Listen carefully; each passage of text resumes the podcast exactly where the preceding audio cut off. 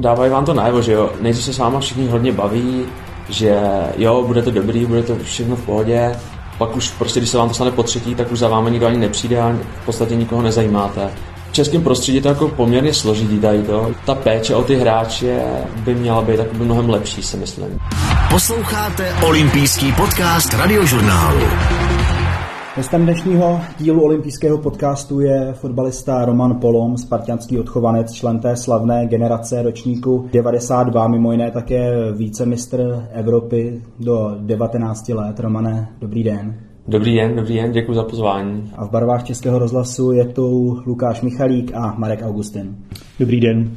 Tak na úvod je potřeba říct, že Romane, vy jste ukončil přednedávnem kariéru profesionálního fotbalisty v pouhých 28 letech. Tak máme vám dnes říkat fotbalisto nebo bývalý fotbalisto? Tak teď už určitě bývalý fotbalisto, protože už neplánuju se k fotbalu vrátit. Vlastně rozhodl jsem se tak v létě, má to dva úhly pohledu. Jeden pohled je, že to rozhodnutí bylo snadné, že pro mě už ta situace v poslední době byla fakt těžká. E, vlastně fotbal jsem skoro nehrál, vlastně byl na mě takový, jak bych to řekl, tlak, protože od vás všichni něco očekávají, i já sám jsem od sebe něco očekával a vlastně už jsem to nebyl schopný naplnit, ale zase druhý ten úhel pohledu je toho, že fotbal hrajete od mala, hrajete ho od pěti let, je to vlastně všechno, co máte, když to tak řeknu, a milujete to a chtěli byste to dělat do konce života, ale, ale prostě to nejde. Takže takhle jsem se rozhodl v létě. Olympijský podcast radiožurnálu. Fotbalovou kariéru začal Roman Palom v Sokolově, odkud se v dorostu přesunul do Sparty. Byl kapitánem výběru do 19 let, který ve své kategorii získal titul. Mužstvo tehdy tvořili hráči ročníku 1992, mezi nimi i budoucí reprezentanti Kadeřábek, Brabec, Krejčí nebo Skalák. Prvním týmu Sparty se Polom i kvůli zranění výrazněji neprosadil. Později působil třeba v Mladé Boleslavi, Dukle nebo Olomouci. V České lize nastoupil k 60 zápasům a dal tři góly. Aktuálně pracuje jako regionální manažer pro rozvoj mladých hráčů u agentury Sport Invest, která ho dříve zastupovala. Abychom posluchače uvedli do kontextu, vy jste celou kariéru bojoval vlastně se zdravotními problémy, tak eh, v jaký moment si to u tak mladého muže jako vy, ještě stále jste v 28 letech, eh, začne lámat, že už si říkáte, že s fotbalem prostě pokračovat nemůžu? Uh, jak jste řekl, já jsem vlastně když jsem nad tím přemýšlel, tak já jsem od 15 let neudělal ani jednu sezónu bez ranění. Že vlastně ani jednu sezónu jsem neudělal nikdy celou, ale dokud jste vlastně v těch mládežnických kategoriích, tak furt těžíte z toho, že vás všichni berou jako nějaký větší talent, furt máte ten respekt, jako kdykoliv se zraníte, tak se hned do toho vrátíte zase zpátky, ale pak v tom dospělém fotbale už ta konkurence je zase vyšší, eh, ty nároky jsou vyšší, ty zranění se jakoby stupňovaly, takže pak už postupem času bylo mnohem těžší se do toho neustále vracet. Najednou to nebylo tak, že bych se zranil a okamžitě se vrátil do sestavy, ale musel jsem začít o to místo bojovat. A když se tak opakuje víckrát, víckrát, tak najednou ztrácíte takový ten svůj kredit. Lidi okolo vás vám přestanou tak věřit, jako to bylo v té mládeži a najednou vlastně zjistíte, že že vlastně bojujete vůbec o to, abyste, abyste mohl fungovat v tom profesionálním světě. No. Kdy vám se stalo první jako vážnější zranění a co vlastně vás trápilo? Já jsem vlastně větší problémy první měl už vlastně kolem toho 15. roku, kdy jsem měl velký problémy s přitahovačema uh, kvadricepsů, jakoby u třísel a to mě vlastně trápilo několik zim za sebou. Neviděli jsme, z čeho to bylo, jestli to bylo růstový, jestli to bylo z přetížení, jestli to bylo z umělé trávy nebo z něčeho takového. Ale pak to nějakým způsobem vymizelo a první vážný zranění jsem měl asi právě z hamstring, kvůli, kvůli kterému jsem skončil. A myslím si, že to bylo na kvalifikaci u 19, když jsme se pak dostali, nebo kluci se pak dostali na euro vlastně. A já jsem vlastně nebyl ani na jedné kvalifikaci. A vlastně tam asi poprvé jsem si natrh jako vážně sval a od té doby pak už se mi to stávalo častěji a častěji. Mě by zajímalo, kdy byl ten první moment, kdy jste si řekl a začal jste vlastně uvažovat o tom, že s fotbalem seknete, protože jak už jste zmínil, to musí být hodně těžké. Dokud jsem byl ve Spartě, tak mě to ani nenapadlo. Prostě to jsem byl takový sebevědomý kluk, že a vlastně nebral jsem to v úvahu, že prostě se zraním, tak je to součást fotbalu, tak se zase vrátím zpátky, budu lepší, než jsem byl předtím. Říká se taky navíc, že ze Sparty a ze Slávy se neodchází dobrovolně. Je to tak, já jsem vlastně ze Sparty odešel dobrovolně nakonec, protože prostě, protože nikdy jsem nechtěl být ten kluk, který jenom má dobrou smlouvu ve Spartě a vlastně nehraje Já jsem ty ambice měl mnohem vyšší, já jsem prostě se chtěl dostat do zahraničí, já jsem prostě chtěl být v dobrém klubu a když to nešlo, když to nepovedlo úplně ve Spartě, tak jsem si byl to prostě přesvědčený, že to bude prostě přes jiný český klub. A vlastně jsem se rozhodl do Mladé Boleslavy, tam jsem vlastně přišel, odehrál jsem první dva zápasy, ale ve druhém zápase s Teplicem jsem si udělal znovu svalový zranění. Pak potom návratu jsem furt těžil z toho, že jsem byl jakoby, dejme tomu, neúplně levná posila jako pro mladou Boleslav, takže vlastně trenér Jarolí mi věřil, takže jsem se hned vrátil zase zpátky do sestavy. Dohrál jsem vlastně pár zápasů na podzim, ale pak probíhala zimní příprava, první dvě kola a hrál jsme vlastně na Spartě a tam jsem si na trh znovu sval.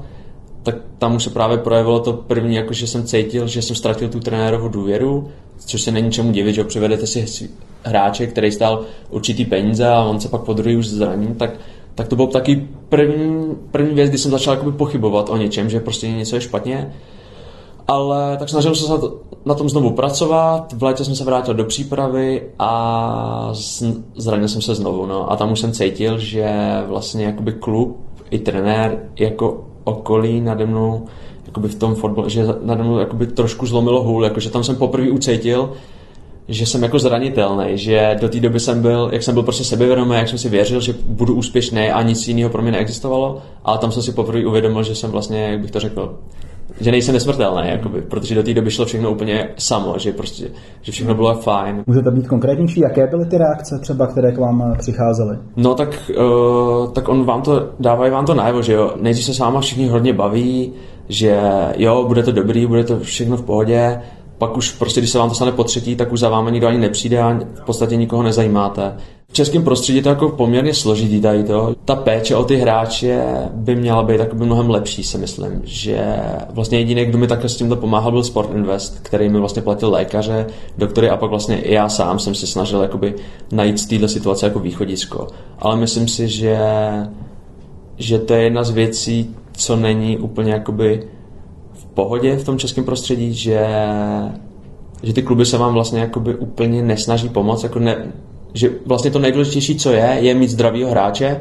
Já to chápu, někde je náchylnější, někde je méně náchylný, ale, ale ty prostředky, které podle mě plynou do nějaký zdravotní péče, do nějaké prevence zranění, jsou podle mě pořád strašně malý na to, že vlastně to největší aktivum, co kluby mají, jsou vlastně ty hráči. Takže podle mě do toho by měli největší prostředky a myslím si, že to tak v českém fotbale bohužel není. Olympijský podcast radiožurnálu. Jak vlastně fotbalista řeší zranění? Kdo musí mu pomáhá? Je to klub? Je to agentura, kterou jste zmiňoval, co vás zastupuje? Tak v první řadě by to měl být klub, taky to klub je, ale říkám, ta péče je taková dost jako povrchní, jenom bych řekl, prostě máte nějakého lékaře, ten vám samozřejmě v nemocnici vám udělají sono a pak máte nějaký dva přístroje třeba na klubu jako a, a tím to jakoby končí vlastně, ale že by klub řešil vyloženě nějakou tu příčinu toho, proč se to stalo.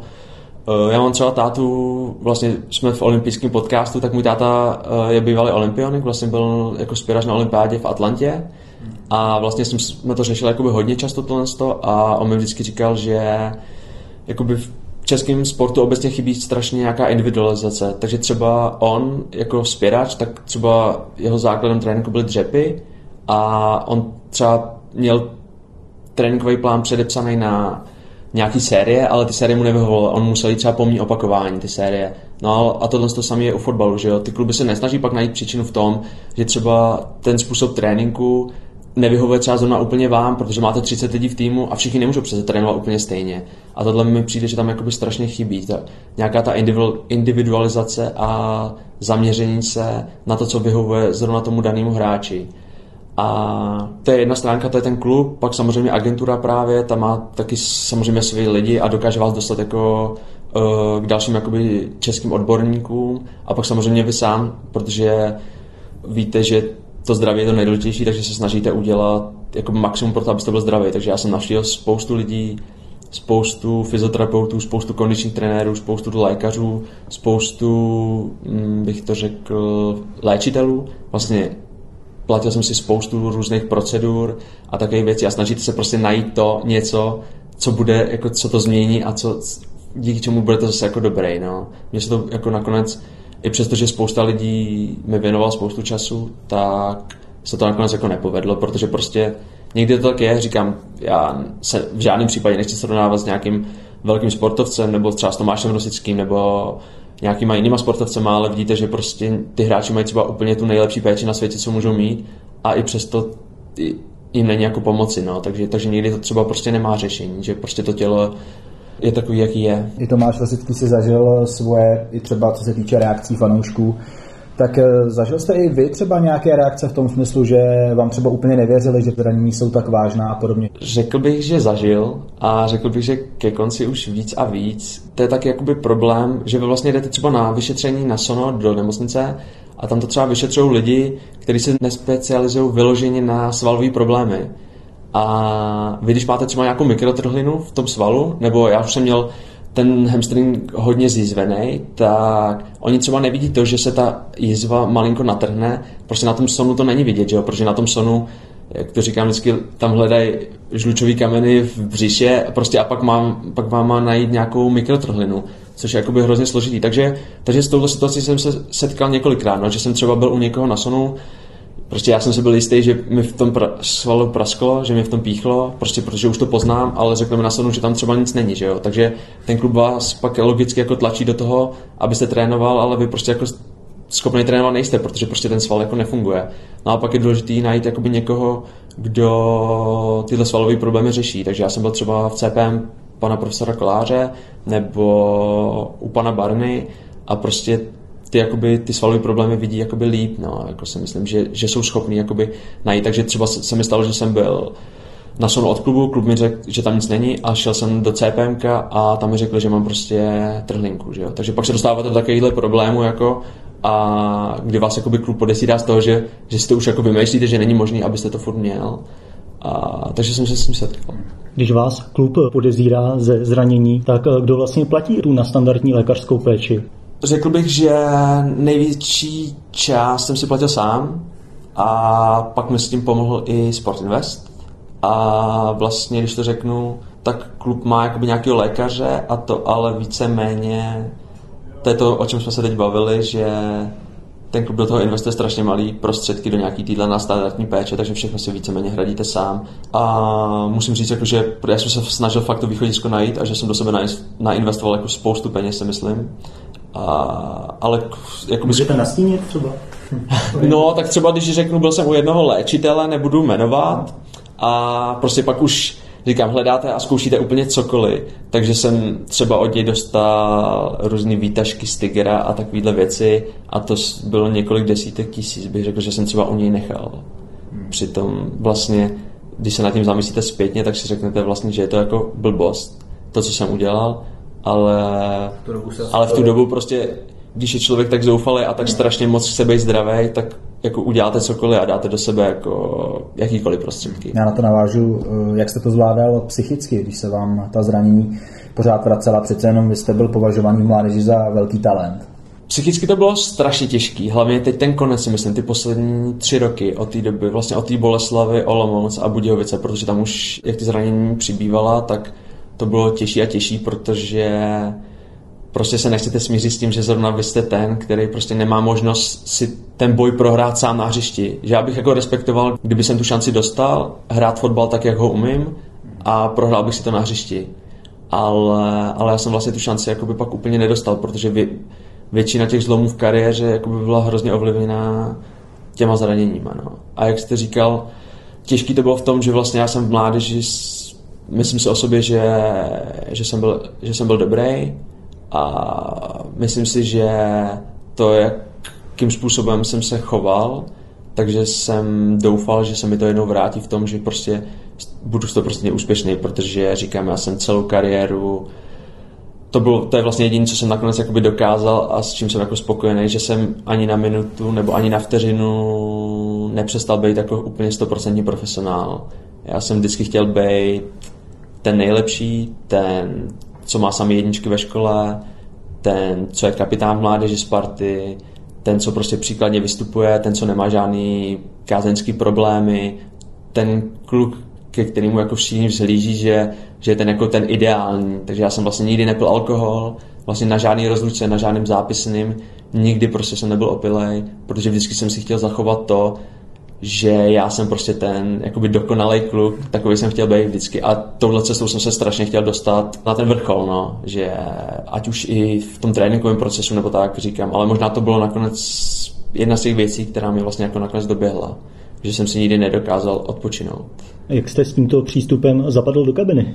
Eh, já si právě myslím, že dobře, protože tak byl jsem jakoby respektovaný díky tomu fotbalu, si myslím. A vlastně kluci to pak jakoby tak nějak jako všichni všude to nakonec jakoby brali. Vlastně oni možná třeba i byli rádi, že tam je někdo takový, kdo, je sice jako jiný, ale ale vlastně jiný jakoby si myslím, že správným způsobem. Takže si myslím, že v kabině jsem nikdy neměl problém, jako že nějaký, že by to někdo nerespektoval nebo tak, tak samozřejmě slyšíte nějaký narážky, dej si to pití, hlavně když jsem třeba přišel v 17, vlastně na přelomu 17, 18 jsem přišel do Ačka do Sparty a vlastně přijdete do kabiny a tam je prostě Tomáš Zepka, tam je Jaromír Blažek, tam je Libor Došek, Libor Sionko, Erik Brabet, no a vy prostě řeknete, že si nedáte žádný alkohol, že jo.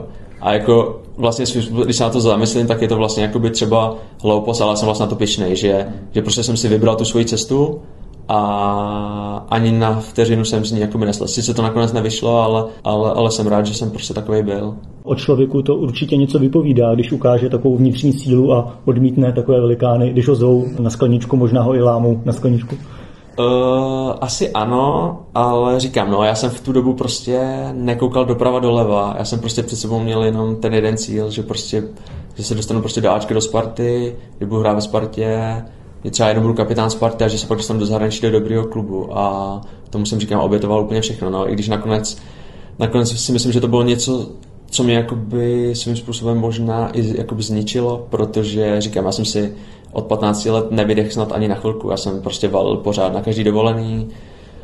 Všude jsem prostě pořád jsem to chtěl zlomit jako tréninkem, což prostě někdy nejde. Někdy je lepší prostě to nechat být, být trošku v pohodě, vlastně si to užít, mít nějaký nadhled a to já jsem nikdy nedokázal. No.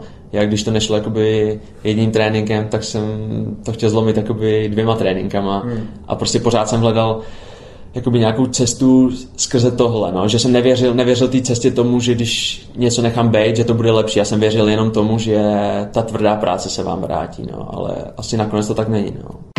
Posloucháte olympijský podcast radiožurnálu.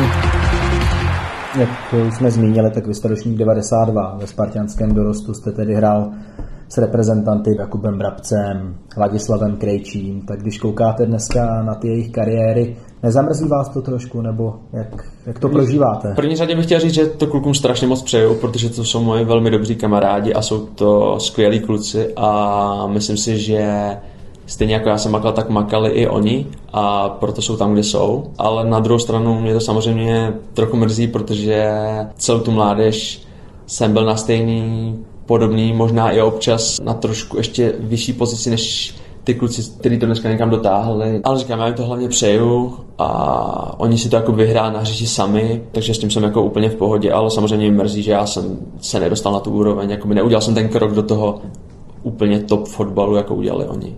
Hmm. O spartianském ročníku 92 se hodně mluví, tak čím byl tak výjimečný, že se opravdu tolik hráčů prosadilo v profi fotbale? Já si myslím, že v první řadě to bude charakter, protože jsme si vytvořili v týmu takový prostředí, takový...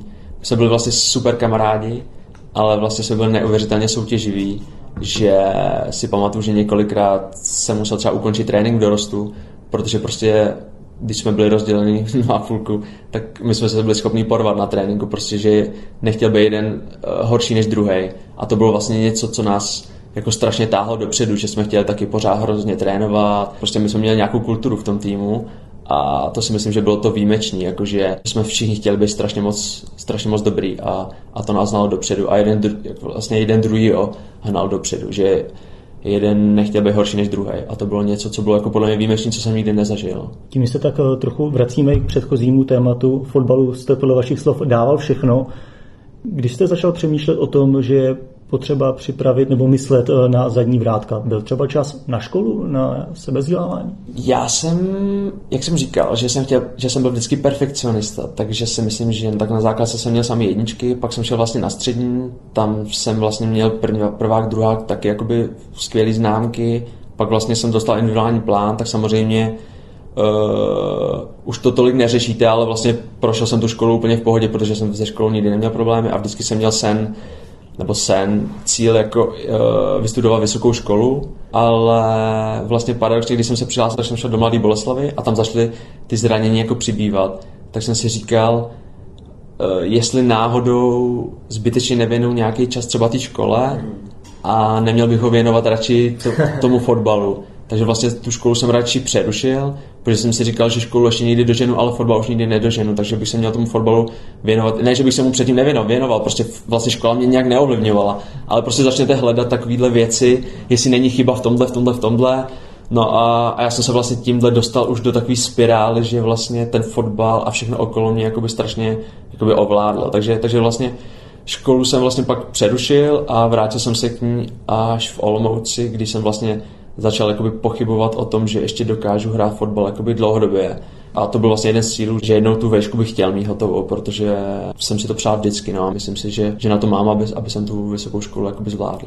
Co konkrétně studujete? Já studuju na Vysoké škole ekonomického managementu, všem uh, podnikovou ekonomii. Vlastně teď jsem ve třetím ročníku, takže doufám, že na jaře budu bakalář. Plánujete pak jít ještě dál? Plánu to mám, ale dávám si postupní kroky, takže nejdřív bych rád splnil uh, to bakalářský studium a, a potom uvidíme dál. No. Ale jako samozřejmě, pokud mi to jakoby čas dovolí a samozřejmě i teď ta, to pracovní vytížení a tak, tak samozřejmě bych rád pokračoval dál. Co se tak eh, děje v hlavě mladého fotbalisty, když uh, přemýšlí o tom, že skončí s kariérou, protože život fotbalisty je takový, že děláte to, co vás baví, jste za to i dobře ohodnocen. Teď uh, najednou člověk vnímá, že se blíží konec. Přijdou třeba i nějaké deprese nebo pochybnosti? No, říkám, jako pro mě to poslední období bylo fakt těžký, protože jsem, strašně jsem si přál být úspěšný. A vy jste najednou třeba, když řeknu v Olomouci v Budějovicích, jste každý den sám. Já už jsem pak tím fotbalem byl tak ovlivněný, že už jsem se bál dělat cokoliv ve svém osobním životě, takže když jsem měl jít někam ven třeba, tak jsem radši nešel, protože bych si měl odpočinout, aby jsem byl dobře připravený na druhý den na trénink a vlastně po každém tréninku mě, mě třeba, nebo po každém ne, ale často mě ten sval třeba táhnul, takže máte zase strach, jestli druhý den budete schopný trénovat.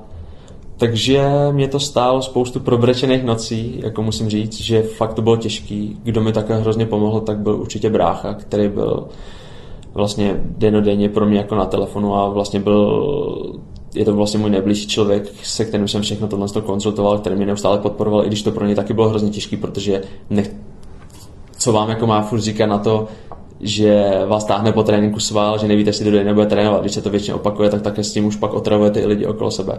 A co se jako honí hlavou, když mám skončit s fotbalem, no, je to taky těžký, protože to děláte odmala. Ono si říkáte furt, jo, vlastně máte dobrý známky ve škole a to, ale vlastně nakonec zjistíte, že to vaše poslání byl ten fotbal, že, že někdo má rád, že bude manažer, někdo chce být něco jiného, ale vy máte ten fotbal, ne? No, no a no, ten fotbal jakoby není. Takže říkám, já bych chtěl ještě jednou poděkovat hrozně Sport Investu, že mi umožnil vlastně pracovat teď tady a dělat to, co dělám. Já vlastně jsem jakoby regionální manažer pro rozvoj mladých hráčů, takže vlastně doufám, že, že zúročím ty své veškeré tyhle zkušenosti, čím jsem si prošel a bude moc předat mladým klukům. Takže to je vlastně pro mě teď jakoby perfektní, že v tomhle tom bych se chtěl realizovat. Takže jestli jsem správně pochopil, tak vy sledujete mladé hráče a jejich progres? Přesně tak, já vlastně tu práci můžeme rozdělit na dvě části. Jedna je, že my máme, já mám na starosti region západní Čechy a vlastně tam máme určitý počet kluků kterým vytváříme nějaký servis, se kterým jsem denodenně v kontaktu, kterým se snažím pomáhat, když něco potřebují. A druhá část té práce je, že samozřejmě neustále musíme hledat ty nové kluky, jakoby, se kterými bychom chtěli do budoucna spolupracovat, takže musím taky jezdit koukat na zápasy a, a snažit se najít uh, nové talenty. Jak náročné pro vás bylo změnit ten režim, protože přece jste byl zvyklý z té fotbalové kariéry, ráno trénink, pak já nevím, oběd, znovu trénink a podobně. Teď prostě ráno musíte do práce třeba pět dní v týdnu. Vlastně těžký to pro mě nebylo vůbec, protože já jsem s fotbalem neskončil ze dne na den. Já jsem vlastně ten fotbal hrál míň a míň postupem času a vlastně v Českých Budějovicích jsem ten fotbal poslední rok už vůbec nehrál. Takže já jsem se většinou věnoval nějakému návratu k fotbalu a většinou jsem chodil cvičit a ten fotbal jsem vlastně nehrál. Takže to je něco, co si snažím jakoby neustále držet, takže já stávám prostě každý den v 6, od sedmi chodím do fitka a pak se věnuju jako pracovním povinnostem. Vlastně, a nebo teď nechodím do fitka, ale chodím zase běhat. Takže to je něco, co nechci jakoby ztratit, protože jsem prostě od, od mala zvyklý trénovat ráno a to je prostě něco, co prostě potřebuju a zase mám další cíl, jakoby prostě vypadat dobře a furt se cítit dobře a být zdravý a být v dobrý kondici. Takže vlastně také začíná můj den a pak až se věnu těm pracovním povinnostem. Jakoby. Ale to je něco, co bych si jako nechtěl nechat, nechtěl nechat vzít. Takže vlastně ta rutina pro mě se úplně tak nemění, protože i to moje pracovní zaměření se hodně týká eh, sledování zápasů, a, takže jsem neustále v kontaktu jako s tím fotbalovým hřištěm, i když ten fotbal nehraju, takže to zase vlastně není úplně taková změna pro mě teď, že by to byla ta náhla, že jste skončil a najednou máte prázdno a úplně nový život, ale vlastně já jsem do toho pomalu jako přecházel, vlastně stejně jsem chodil cvičit a stejně jsem se chodil koukat na fotbal, takže vlastně to je něco, co, co přišlo tak nějak jako už jako pozvolna. Nezláká vás někdo do nižší soutěže? Jako nabídek jsem dostal několik, byl jsem vlastně na jednom tréninku uh, ve vesnici, která jmenuje se Lhota a dostal jsem nabídku od pana Koláře, který nějakým způsobem k, té, k tomu místu má vztah. Vlastně byl jsem na jednom tréninku, bylo to vlastně jakoby fajn, ale vlastně tam jsem zjistil, že je to asi ještě strašně moc brzo, že já jsem opravdu tomu fotbalu jako obětoval fakt hodně a ty poslední roky byly fakt tak těžký, že si myslím, že jsem trošku jako vyhořel a že prostě ten fotbal teď momentálně hrát nechci, že přijde mi to, že, že buď ten fotbal budu hrát pořádně teda furt, anebo ho prostě hrát nebudu, anebo se budu věnovat prostě tomu, čemu mám, takže teď mám práci, mám dost práce, nechci zanedbávat, vlastně o víkendech mám, musím chodit koukat na kluky, o který, který mám na starosti. A nechci, aby mě něco od toho uh, odvádělo. A vlastně mám školu a vlastně realizuju se pak v takových věcech, jako že chodím cvičit a běhat. A to je něco, v čem se chci taky jako posouvat, v čem chci být furt v dobré kondici. A to je něco, co mě jako hodně baví teďkon.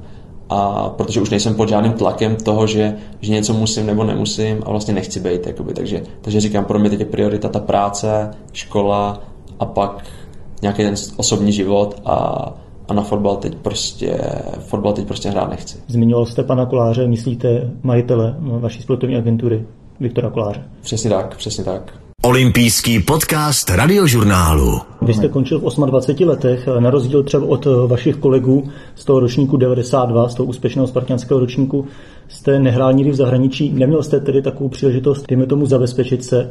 Jak jste třeba vnímal i tento aspekt, že jste vlastně končil jako fotbalista a před vámi vlastně byla práce jinačí? Uh, tak na jednu stranu určitě by bylo příjemnější, kdyby jsem se do toho zahraničí dostal, samozřejmě se dokázal nějakým způsobem zabezpečit to stoprocentně. Na druhou stranu, já jsem asi takový člověk, že, který před sebou potřebuje mít neustále nějaký cíl a ten cíl je teď teda být zase úspěšný v něčem jiným a to je něco, co mi jako obrovsky žene dopředu, protože prostě nikdy nechci a doufám, že nikdy nebudu jako člověk, který prostě bude s něčím jako spokojený a uspokojený třeba s tím, že je na jednom místě.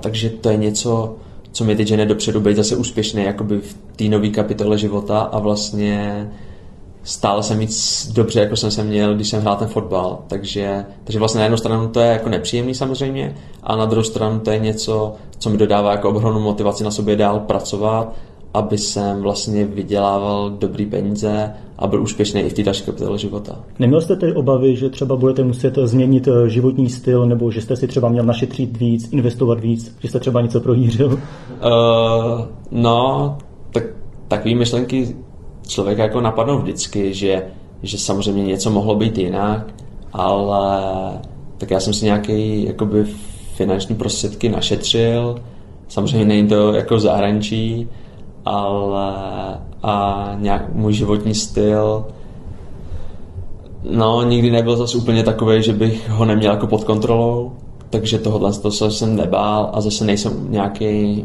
mm, namyšlený fotbalista, který by se nedokázal nějakým způsobem uskrovnit, ale říkám, já doufám, že to, že, nebo to je teď ta moje motivace, že prostě musím na sobě pracovat dál, akorát v jiných aspektech, než byl fotbal aby jsem právě tyhle ty věci jako eliminoval a aby jsem se pak mohl postarat o rodinu, aby jsem měl hezký život. A to je něco, co mě teď žene dopředu, takže právě proto studuju tu vysokou školu, proto děkuji Sport Investu, že se můžu realizovat v téhle práci, ve které samozřejmě bych se postupem času chtěl taky zase posouvat dál. A samozřejmě mám i spoustu projektů pak v hlavě, které bych chtěl třeba realizovat v budoucnu, a ať už s bráchou nebo třeba s mýma kamarádama, takže, takže říkám, eh, na jednu stranu je to strašně těžký skončit s fotbalem, ale mám teď před sebou zase další jako cíle, který bych chtěl naplnit a, a je to vlastně úplně stejný zase, jako to bylo s tím fotbalem. No. Prostě chci být dobrý chci být úspěšný. Já ještě zůstanu u toho našeho tématu, protože finanční gramotnost sportovců se v současné době hodně řeší. Vy už jste někdy zhruba v 16-17 měl vlastně profesionální smlouvu na Spartě, jestli se nepletu, takže jste si přišel určitě na peníze, o kterých se vašim vrstevníkům asi ani nesnilo, tak bylo to pro vás třeba složité, nebo vám pomáhali rodiče s tím, jak vlastně s těmi penězmi nakládat? Ne každý to ustál, že jo? to se samozřejmě ví. Složitý to asi ani nebylo, bych řekl, ale samozřejmě bych pár věcí udělal jinak, to stoprocentně, ale myslím si, že jsem se penězům nikdy nechoval jakoby špatně, že by jsem utrácel za hlouposti. Jako mám rád fajn oblečení, myslím si, že, že mě to baví si koupit něco hezkého nebo něco tak. Rád jsem cestoval, byl jsem spoustu krát v Americe a vlastně toho jakoby nelituju, že jsem za tyhle věci utratil peníze, protože si myslím, že dneska, když si na něco vzpomenu, tak většinou jsou to tyhle zážitky, jako že jsem v té Americe byl. Vlastně já jsem vždycky chtěl vidět NBA, a tenhle sen jsem si splnil, viděl jsem Jagera v NHL, to jsem si taky splnil. Viděl jsem vlastně celou Floridu, což bylo úplně perfektní. Vlastně dneska můžu říct, že jsem na Floridě jako doma, skoro bych řekl, takže, takže tyhle věci jako nelitu. Uh, ale samozřejmě určitě, když si říkáte, že jo, mohl jsem třeba šetřit ještě víc než to, ale zase říkám, já jsem tomu fotbalu obětoval úplně tolik, že si myslím, že, že zase jsem si zasloužil jako udělat si občas něčím radost. Řeší se v Česku finanční gramotnost fotbalistů? Zmiňoval jste zámoří NBA, NHL, tak tam je běžné, že hráči dostávají školení, jak zacházet eh, s financemi. V českém fotbale si myslím, že finanční gramotnost se neřeší vůbec. Jako, a myslím, že to je problém nejen ve fotbale, ale i v českém školství, kdy vlastně v dnešní době vidíte, co se děti učí za předměty, nebo co jsme se učili my za předměty a věnujete čas jako něčemu, co není úplně podstatný. Přitom třeba ta finanční gramotnost je podle mě hrozně důležitá a myslím si, že by se tomu mělo věnovat jako mnohem víc času, protože pak prostě je důležité umět jakoby v dnešní době si myslím nakládat se svýma penězma. Ale v českém fotbale se tohle podle mě neřeší vůbec. Nepamatuju si, že bychom měli školení na finanční gramotnost. Co považujete za svůj největší úspěch? Nabízí se tedy, že vám takhle nahrávám eh, ten titul vicemistra Evropy 19. z roku 2011. Já bych řekl, že u mě vnitřně vítězí to, že jsem vlastně nikdy nesklamal sám sebe. Že jsem měl nějakou cestu a z té jsem nesl prostě ani na vteřinu tak to je asi to, na co jsem nejvíc pišnej. Pak bych řekl, na co jsem nejvíc pišnej, asi to, že jsem poznal spoustu skvělých lidí, že mám spoustu skvělých kamarádů, který vím, že budu mít do konce života, hlavně teda z našeho ročníku 9.2. A, a když to vezmeme těma úspěchama, jako vyloženě těma výsledkovými, tak asi se to nabízí. No, vlastně já jsem byl u dvou titulů, i když na nich nemám jakoby vlastně nějaký větší podíl. Ale... Máte medaile. medaily mám právě, takže to, je taky určitě jakoby skvělý užít si vlastně nějaký, nějakou tu oslavu na letný a být toho jako součástí, protože vlastně úplně můj první zážitek se Spartou byl, že jsem byl, když Sparta slavila tenkrát titul, myslím, že to byl z Drnovice, když vyhrál 5-1 za Ivana Haška a vlastně pak vy stojíte na tom balkonu stejně, jako jste zhlížel k těm, těm legendám.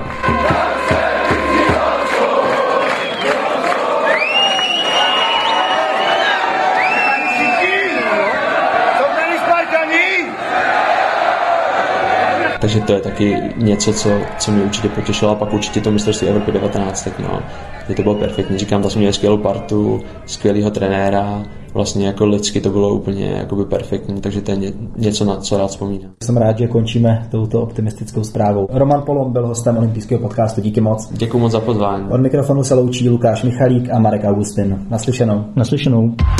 Poslouchali jste olympijský podcast radiožurnálu. Další sportovní rozhovory najdete na webu radiožurnál.cz, na audioportálu Můj rozhlas i v podcastových aplikacích.